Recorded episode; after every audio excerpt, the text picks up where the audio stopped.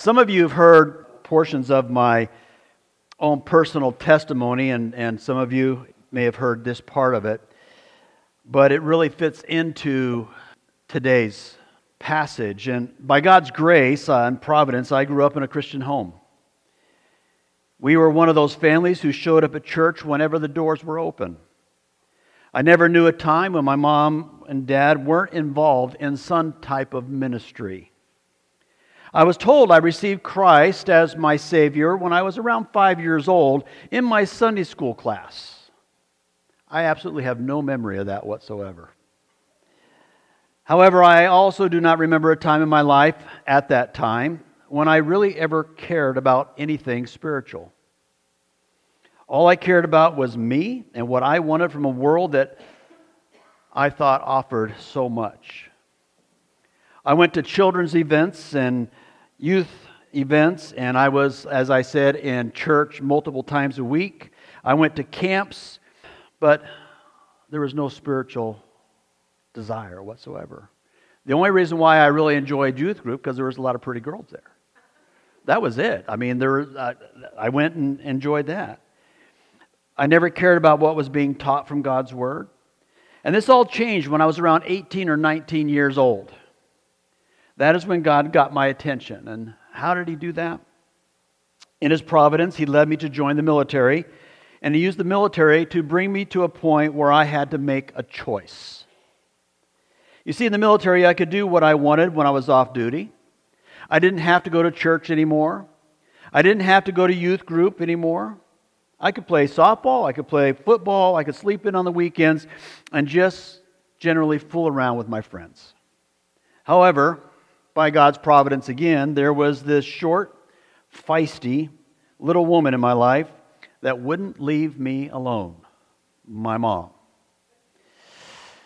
Uh, whenever I called home, she would ask where I was going to church. And I would make up some excuses why I didn't go most of the time. And she would always say, I knew better than that. You weren't raised like that. And sometimes I would go to church just so I could tell her that I did and wouldn't have to come up with an excuse that week. At that same time, around this same period of my life, there was also another young lady that God had put in my life to help lead me to Him, and that was my wife, Kathy.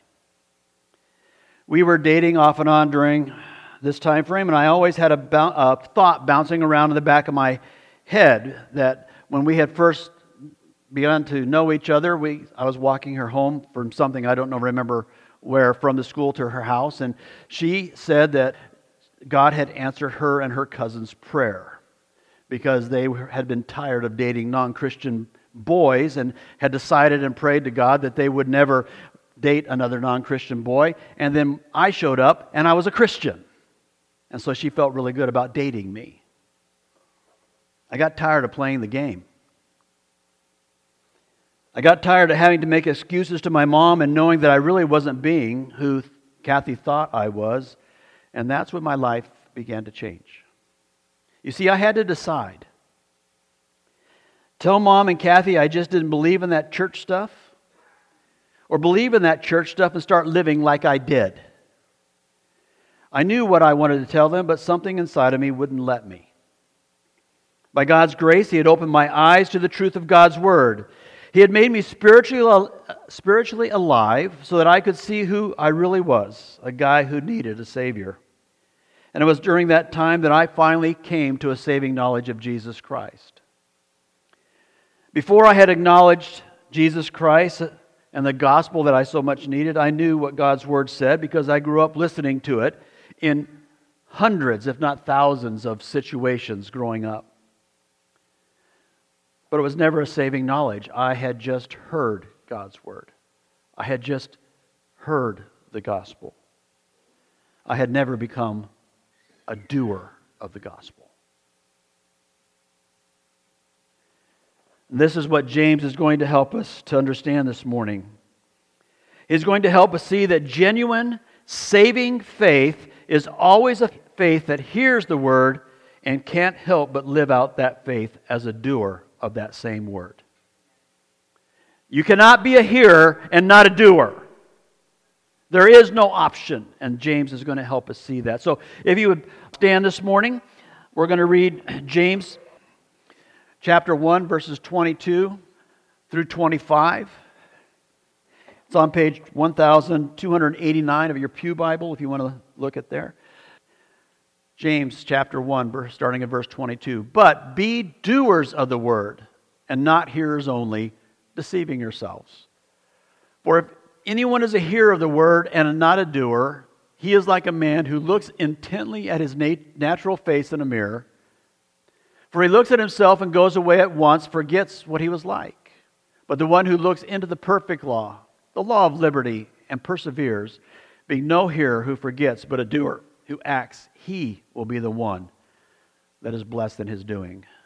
Let's pray. Father God, thank you for your word. Thank you for this letter that James writes to his dispersed flock that has been so challenging and eye opening for us.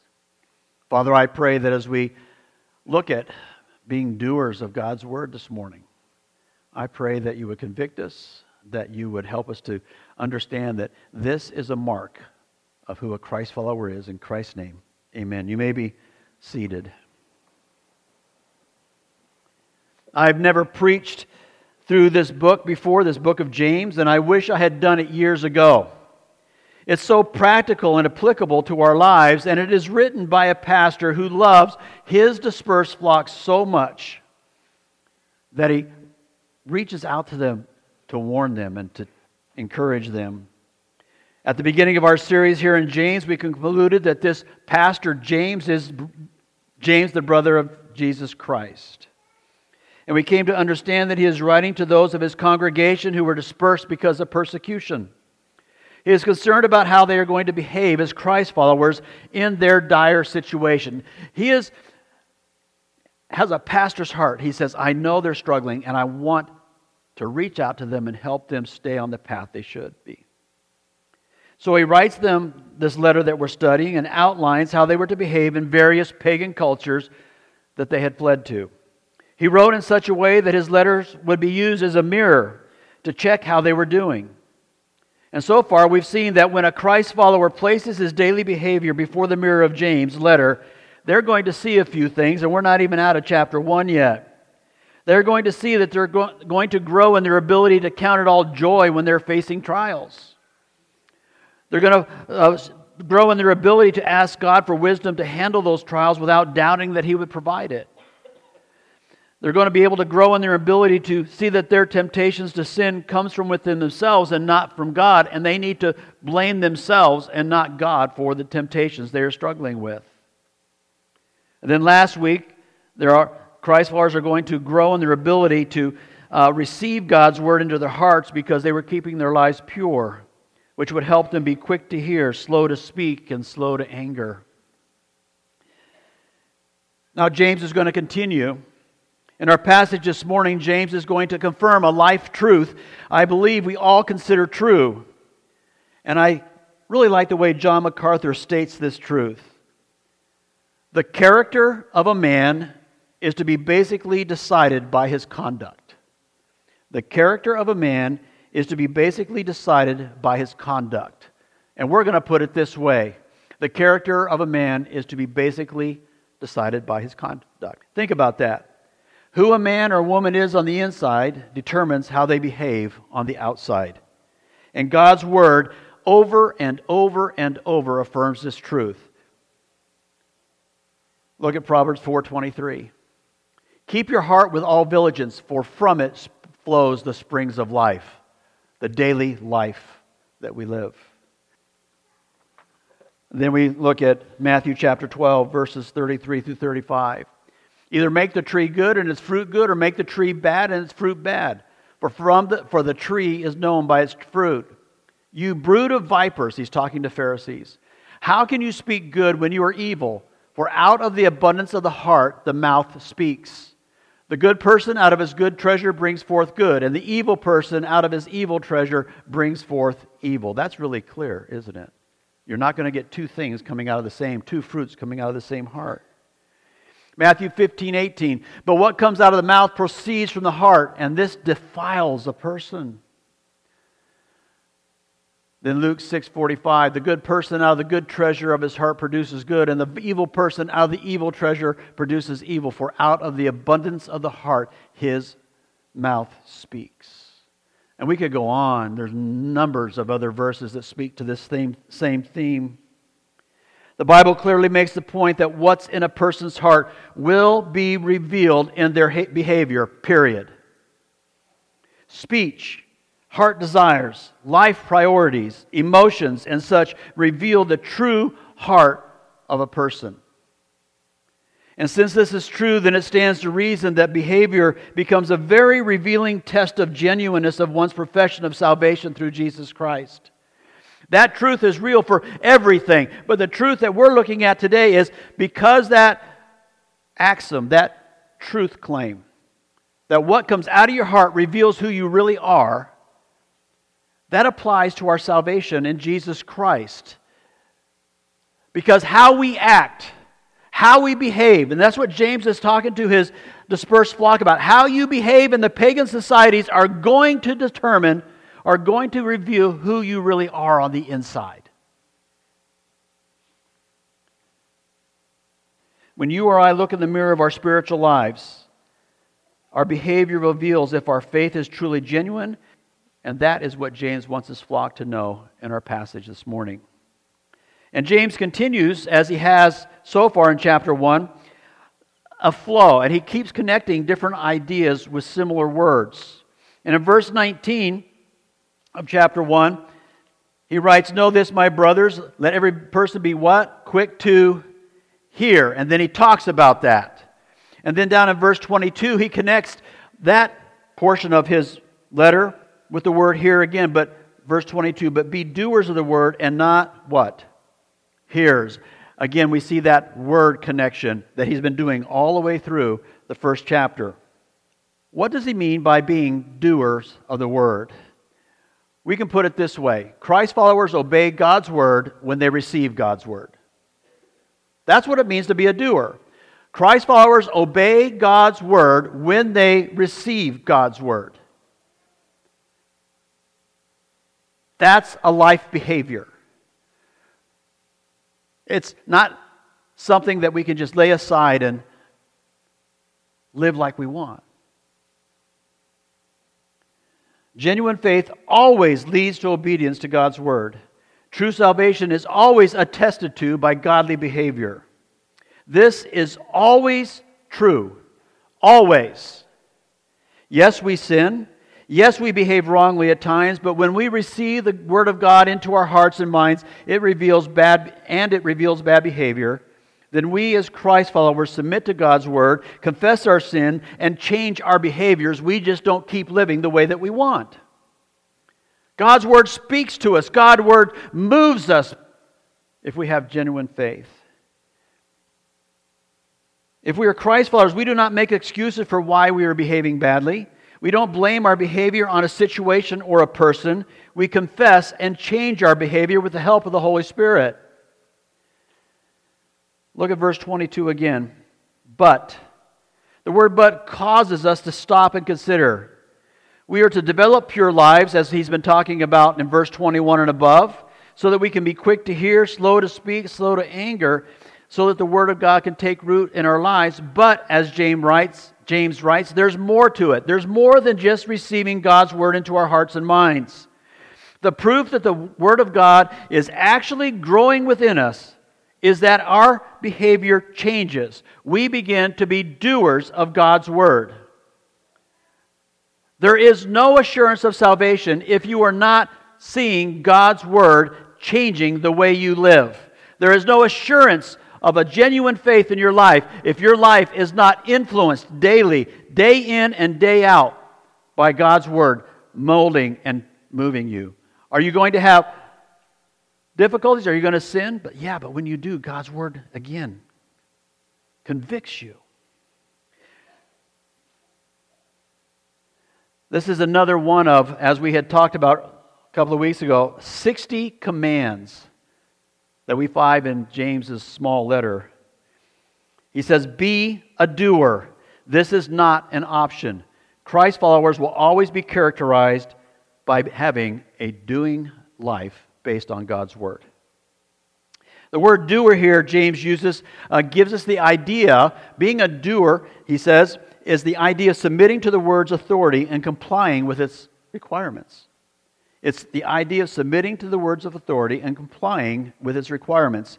In other words, if you claim salvation in Jesus Christ, you will obey what God's word says unconditionally. It will be God said it, I believe it, and what? I'll do it. There is no sense of, let's talk about this. There is no sense of, well, you know, this is why I don't or this is why I do. The idea is God's word says it. The Holy Spirit moves me to obey that word, and I'm going to do it. I'm going to accept it at face value and start making those changes in my life right now. God's word is so clear on this. It is so clear. Look at what it says in Matthew 7 21. Not everyone who says to me, Lord, Lord, will enter the kingdom of heaven, but the one who what? Does the will of my Father who is in heaven. Where do we find God's will at? Right here. This is where we find it at. It says, Not everyone says to me, Lord, Lord. Not everyone who says, I'm a Christian, not everyone who says, I walk down an aisle or I said a prayer is going to go to heaven. It is only those whose, word, whose lives are changed by the God, God's word who does the will of the Father. Luke chapter 6, verse 46. Why do you call me Lord, Lord, and do not do what I tell you? John 14, 15. If you love me, you will keep my commandments. What's the other side of this coin?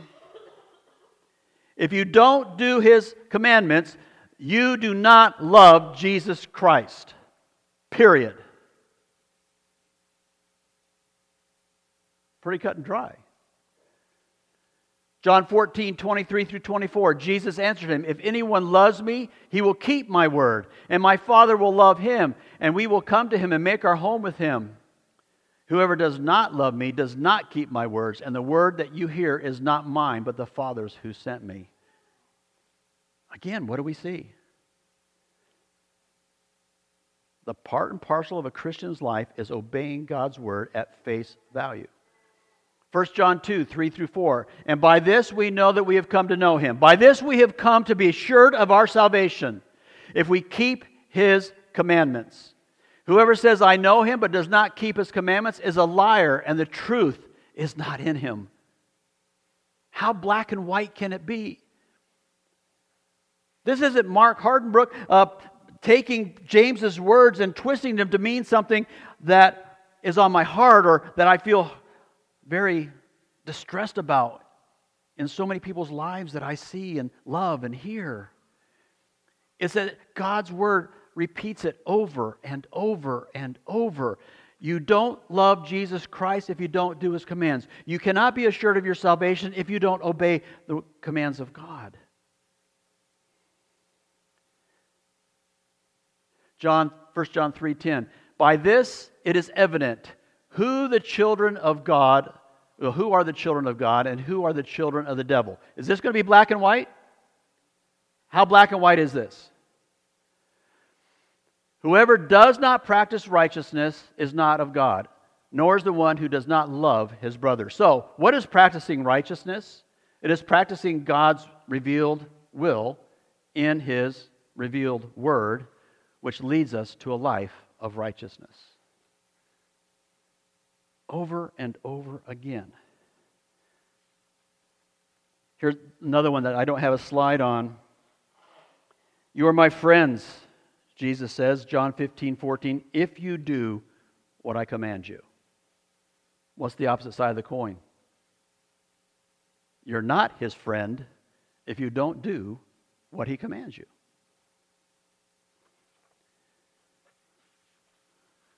Then we have the last one and such a telling one. Romans 2:13.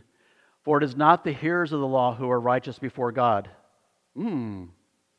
It's not the hearer, the ones who hear God's word that are righteous before God, but the doers of the law who will be made justified, who will be right with God. Because you heard the Word of God, because maybe you were emotional one night at a camp meeting, it doesn't make any difference. Because just hearing it and just having uh, an emotional reaction or being hit by it that night, it makes no difference if your life does not begin to do God's Word, because it is the doing that shows that God's Word actually changed you. Obedience of God's Word, His commands, listen to this, is the most basic requirement for all true believers.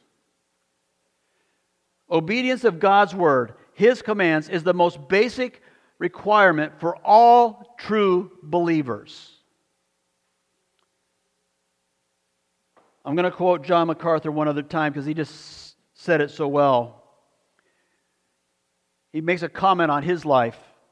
It took me a long time to find out that the bottom line in the spiritual life is not some momentary commitment. The bottom line in the spiritual life is some long term obedience. That's the bottom line. Even the way that James writes the Greek in verse 22 leads us to see this truth. We could translate verse 22 this way, but keep on being doers of the word. It's not just doing now or doing next week, it is keep on doing God's word. That is the mark. It's one who keeps on doing and keeps on doing and keeps on growing. That is the mark of a true Christ follower. The lives of Christ followers are characterized by a continuous, consistent, lifelong growing obedience to God's Word. And this is true because every Christ follower has the Holy Spirit living with them, and He ensures that each one of God's people grows in spiritual obedience. And if there is not a growth of spiritual obedience in your life, there is no way you can be sure that you have the Holy Spirit living within you.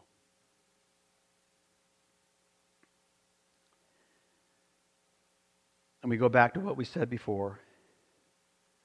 Christ followers obey God's word when they receive God's word.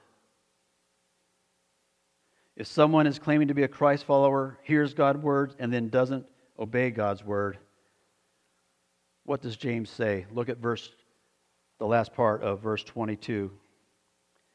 But be ye doers of God's word, not hearers only, deceiving yourself. If you are only a, hear, a hearer and you think that you have a genuine saving faith and that's all you do is hear, you're deceiving yourself. You are self deceived. I want you to notice that James doesn't mince words here with his writing. He's laying it right on the table. I'll kind of put it in today's vernacular.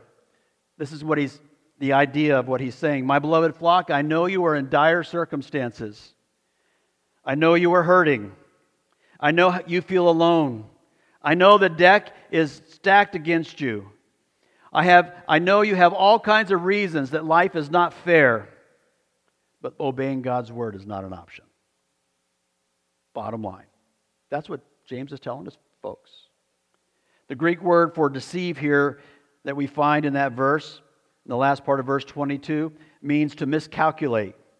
If you think hearing God's word is enough to bring you to salvation, then you are making a grave miscalculation. Hearing God's word does lead to salvation because there can be no salvation without the hearing of God's word. I want you to understand that. Salvation comes through the hearing of God's word. But the proof, the litmus test, that the hearing of God's word really did lead to a genuine saving faith is a growing desire to obey the word that brought you to salvation. These words are so needed in each of our lives today and in so many lives of the people who live around us. These words are needed by people who are in this church this morning and in churches throughout our area this morning. Enjoying well preached sermons, enjoying the intellectual challenge of Bible study, enjoying the emotional exhilaration of biblically based worship are merely self deceptions if nothing happens in the way you live your life in obedience to God. James isn't done. He's made his point. It's there, it's clear. It's biblical and supported multiple times throughout the Word of God that we have today. But he's now going to move on to a graphic analogy in verses 23 through 25.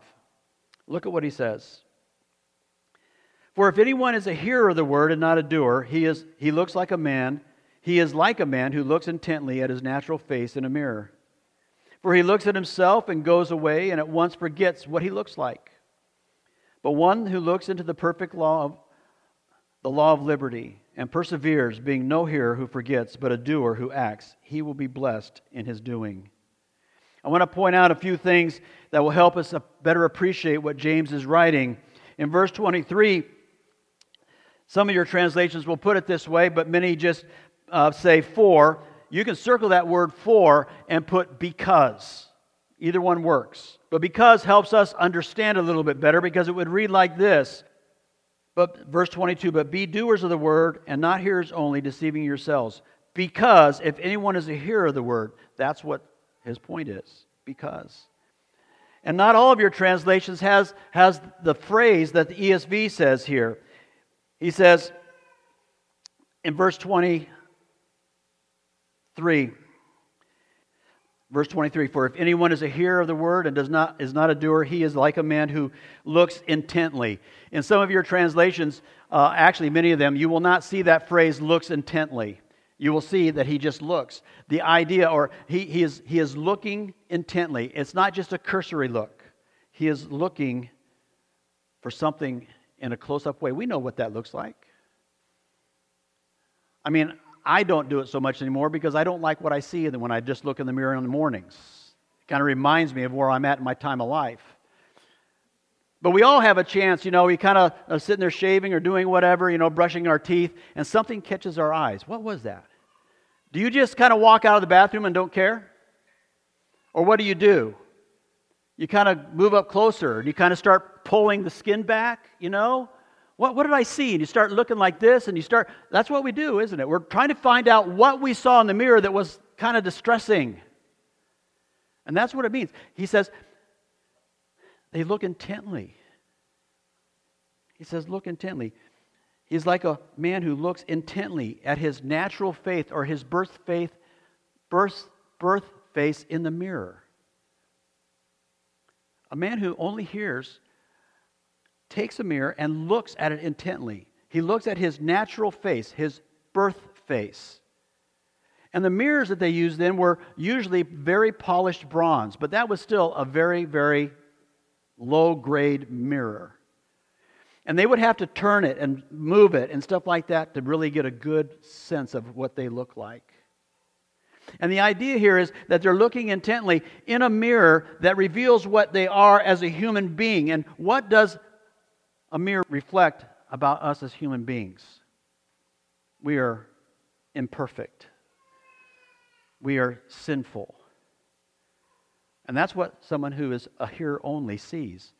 They just see what the world says a man or a woman should be. They're not seeing the spiritual things of life. And then he moves on to verse 24. For he looks at himself and goes away. That idea of looks is the same word that we have in verse 23. And, once he, and at once forgets what he was like. He forgets. He looks. He leaves. He forgets. He forgets what the mirror really showed him about who he is. He's distracted by the world and what the world says. And James's point in these two verses is if anyone hears God's word and doesn't do anything about the unrighteousness that it reveals, the sin it reveals, the ugliness that it reveals, they are like a person who takes time to look intently at their natural birth face in the mirror. They have detected that something is amiss, and then after all that effort, they just walk out and forget what they literally look like. He basically is saying, What a foolish process to go through. To come face to face with God's Word, who reveals who we are in our natural flesh, and then turn away from it as if we never saw a thing. He goes, What an act of foolishness. He says, But a person, look at verse 25, but the one who looks into the perfect law, the law of liberty, and perseveres, being no hearer who forgets, but a doer who acts, he will be blessed by his doing. He will be blessed. What is the only perfect law that we know? God's word. Psalms 19:7 says this, the law of the Lord is perfect. Is perfect. This perfect law that James is talking about here is not limited to just the law with a capital L, the 10 commandments. The law that he is talking about here is all the law, is all the the law can be actually translated teachings all the teachings of the prophet, all the teachings of the Ten Commandments, all the teachings of the apostles up to that point in time. That's the perfect law that James is referring to. It's a law that holds up what God says this is what man should be. And we have to understand something that people who do not hear, who only hear, they're captive they're captive by their own sinfulness because they can't change it on their own. And we have a here in verse 24 is a person that looks at this perfect teaching. And what does it say? Look at verse 25. The perfect law, the law of what? Liberty. You say, doesn't law, doesn't teaching confine? Doesn't it box you in? Isn't that the way we often think about that? If it's a law that I have to only go 55 and I want to go 75, oh man, that's, ah, you know, we'll push it to 65. You know, we'll kind of obey the law and kind of not obey the law, and hopefully we have a nice police officer, which I had the other day. Yeah. All right. My wife prayed for me all the way home, and when I said I got a warning, she said, Praise God. But you see, I wasn't obeying the law. But you see, God's perfect law. When you look into that mirror, when you look into God's word, and God has changed your heart, and God has saved you with, through, through faith in His Son, then this law liberates us because we are no longer sinners. We are God's children with an inheritance in heaven. It's a perfect law, a law of liberty, a law that helps us to be content in situations that other people cannot be content. It's a law that helps us to be understand that through trials we can grow in God. It's a law, a perfect law of liberty. When we look at the word of God, it has changed our hearts and we begin to have our lives changed by that law, changed by that teaching. We are no longer confined to our sin. We are released from our sin, freed from our sin through faith in Jesus Christ. That's what he's talking about here. To sum up James's point in this graphic analogy, there are two kinds of people that exist in this world. Who's he writing to, just to put this in context? He's writing to believers. So he's saying there are two types of people who claim to be believers in this world. That's what he's saying. He's not talking to the world in general, is he? He's writing to those who are, were in his church, who were dispersed through persecution. He's saying there are two types of professing Christians in this world those who hear God's word, who think it has merit, who ponder it, and then become distracted by the world and walk away from what, they from what they heard, forgetting what they heard, to their hurt and to their eternal death. And then there's the other person who claims and professes Christ as their Savior. It's those who hear the word, examine it, ponder it, and conclude that there is ugliness in my life that immediately needs to be fixed.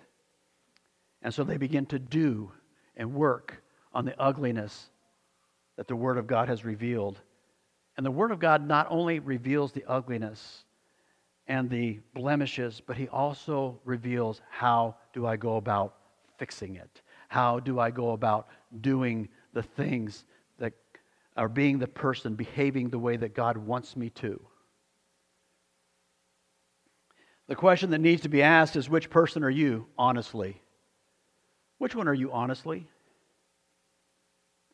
What is your normal response when exposed to God's Word? What is your normal response when you're exposed to God's Word? Do you just read it and walk out the door and forget about it? Or if you're doing your Bible study in the morning and you go, oh man, I'm not behaving correctly. What's your response? What's your response? Do you just forget about it and it has no real impact on your life? Or does your heart break when you see the ugliness of your sin? And you work hard at obeying God's word so that your life changes and you grow spiritually. And what James is showing us here is there's only two options. There's no gray area. Nobody sits in between those two things. If you're a professing Christian, you're either a hearer only and you're deceiving yourself, or you are a hearer who has genuinely been changed, been changed by God's word and you are turning into a doer more and more and more as you live your life. There's only two options. There's not a gray area. So, we're going to close out today by looking in the mirror. And a lot of what is left right now is just you coming face to face with Scripture. Okay? This is just a smidgen of what God's word says about our behavior as Christ followers that help us understand that we have genuinely been changed by Jesus Christ. And so I'm just going to read and put some passages up on the screen. I want you to reflect on them with your heart. Maybe some of these are going to be, you look at it and you go, Yes, I'm growing in that area. And what does that cause for? Great praise. And other ones you're going to look at and go, Whoa, uh, that, that, that's not there. And you're going to have your heart broken, and your response, if you're truly a Christ follower, is, Lord God, I am so sorry. This needs to change in my life. Will you please help me?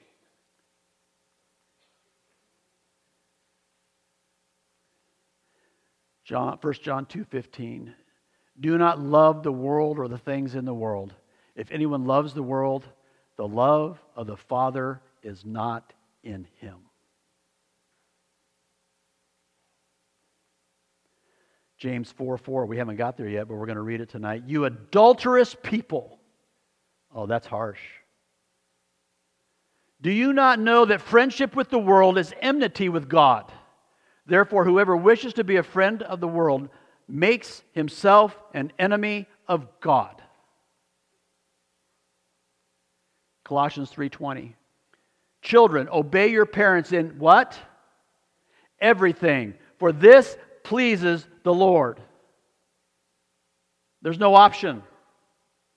I know that there are some kids here who are really close to always keeping this true, right? They most always obey their parents. I see lots of funny faces on parents right now.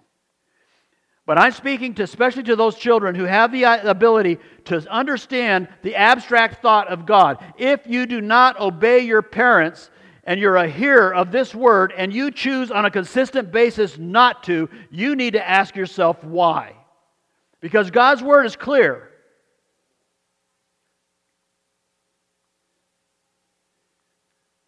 For us older folks, honor your father and mother, and you shall love your neighbor as yourself. Hey, this, this thing with mom and dad, okay, we're no longer to obey them in the same way, but we are to honor them. And it doesn't make any difference how good a parent they were or how bad of a parent they were. It doesn't make any difference if they're hard to live with right now. God's word says, you, as a Christ follower, will always honor your mom and dad, period. It has nothing to do with them earning your honor. You do it because you love them like Christ loves them. Romans 13, 1. Let every person be subject to the governing authorities, for there is no authority except from God, and those that exist have been instituted by God. And that means everything from driving the speed limit to filing your taxes, all this kind of stuff. He says, You are under the governmental authority that God has placed you under. Is that a mark of your life? Therefore, be imitators of God as beloved children, and walk in love as Christ loved us and gave himself up for us, a fragrant offering and sacrifice to God. He says, You are to love like Christ loved. You are to give of yourself as Christ gave of himself. And then he continues, But sexual immorality and all impurity is not even to be named among you. There should not be even the least hint of this if you are a professing Christ follower.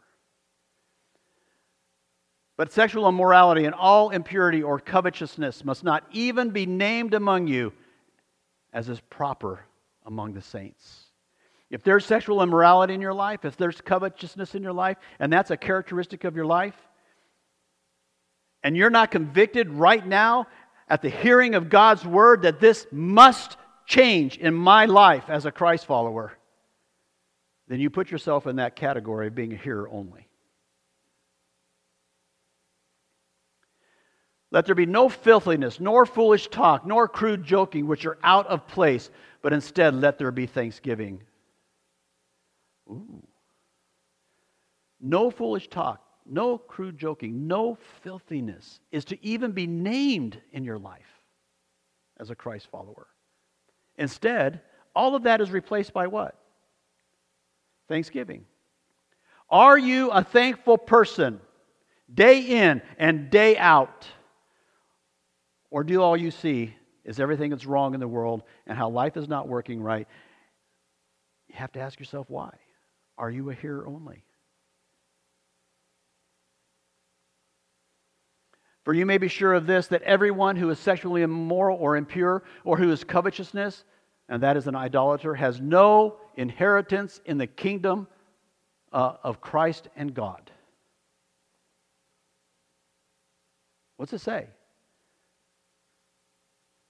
If you're here only, and these things, and God's word is not changing your life, you have no inheritance in the kingdom of Christ and God. None, which means what? You're not saved.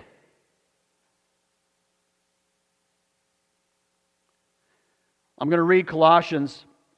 It was too much to put up on the screen, so if you want to turn there, Colossians chapter 3.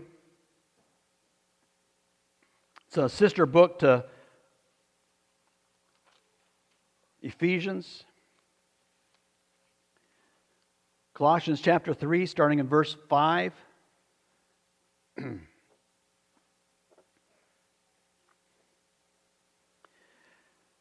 verse 5 in chap- chapter 3 of Colossians. Put to death, therefore, what is earthly in you. What does it mean by put to death? What's it mean? It's doing away with it, but it's all when you put something to death, do you just do away with it and put it in your backyard?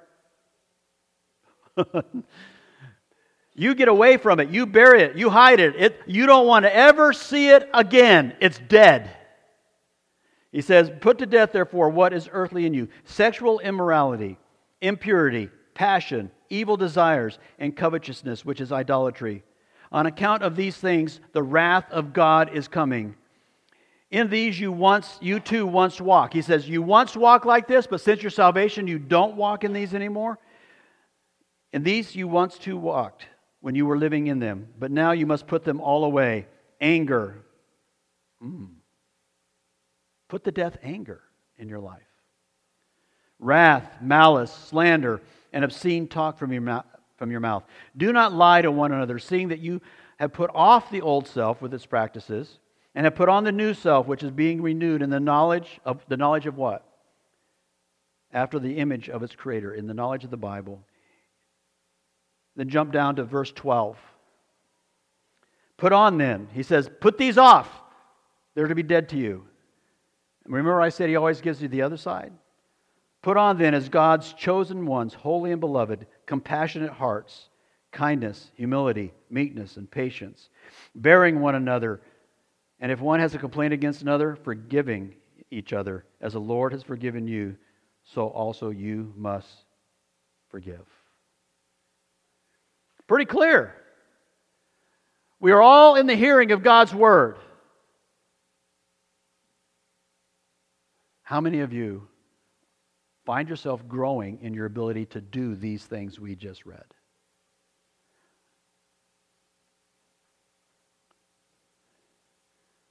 We're not done. Ephesians 5 15 through 16. Look carefully then how you walk, not as unwise, but as wise, making the best use of the time because the days are evil. Making the best what? How many of you regularly waste time? How many of you are lazy? What's a Christ follower? They don't waste the time because they realize, okay, the days are evil. Ephesians 5:22 Wives, submit to your own husbands when they deserve it.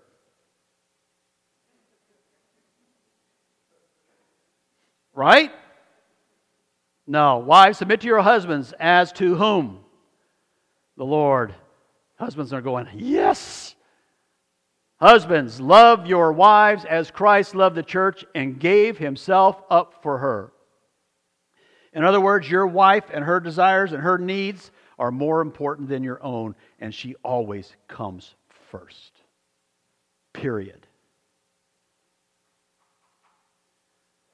Hebrews 10 24 through 25. And let us consider how to stir up one another to love and good works. Are we stirring up one another?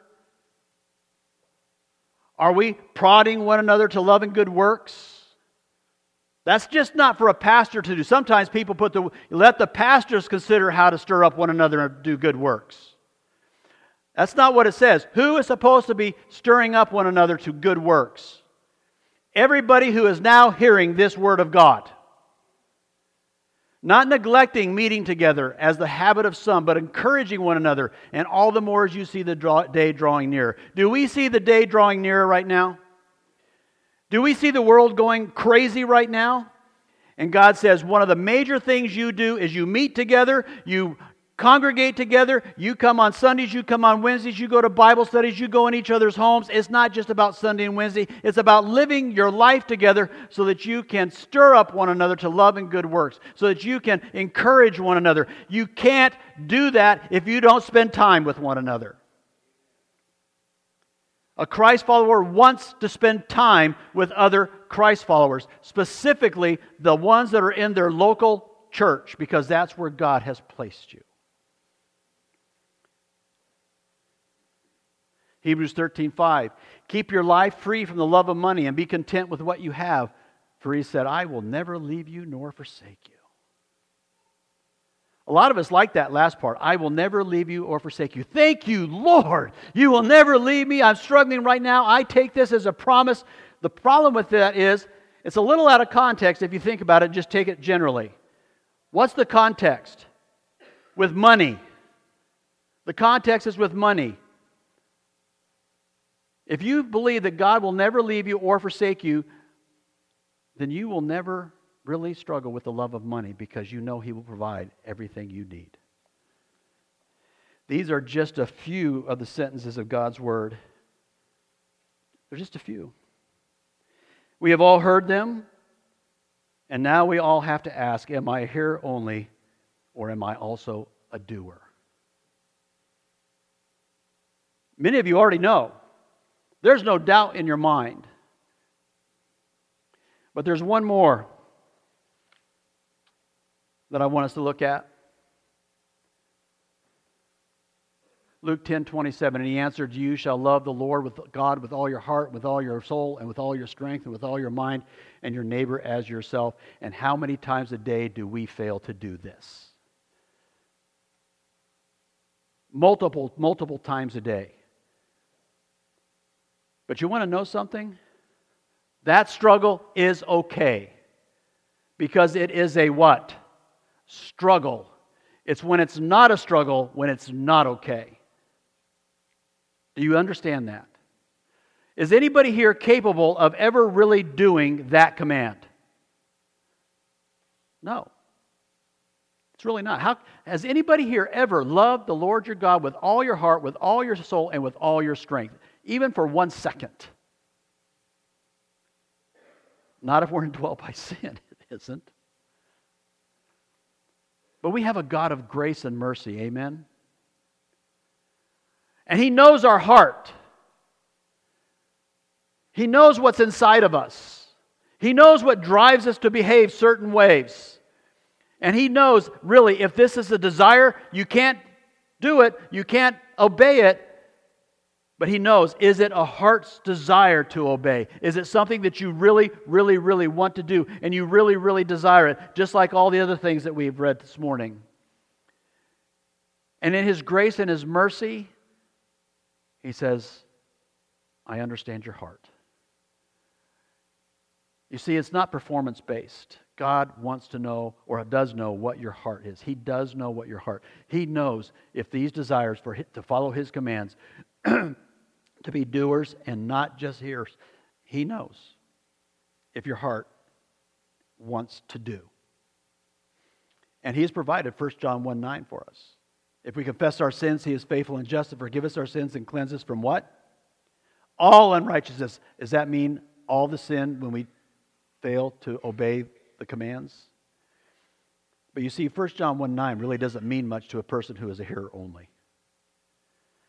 1 John 1 9 doesn't mean much to someone who is a hearer only because they don't have the heart that it takes to want, to desire, to always do what God wants.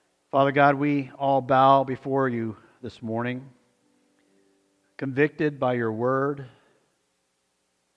hearers of your word. Words that so many of them were black and white, very clear, pointed. And Father, I pray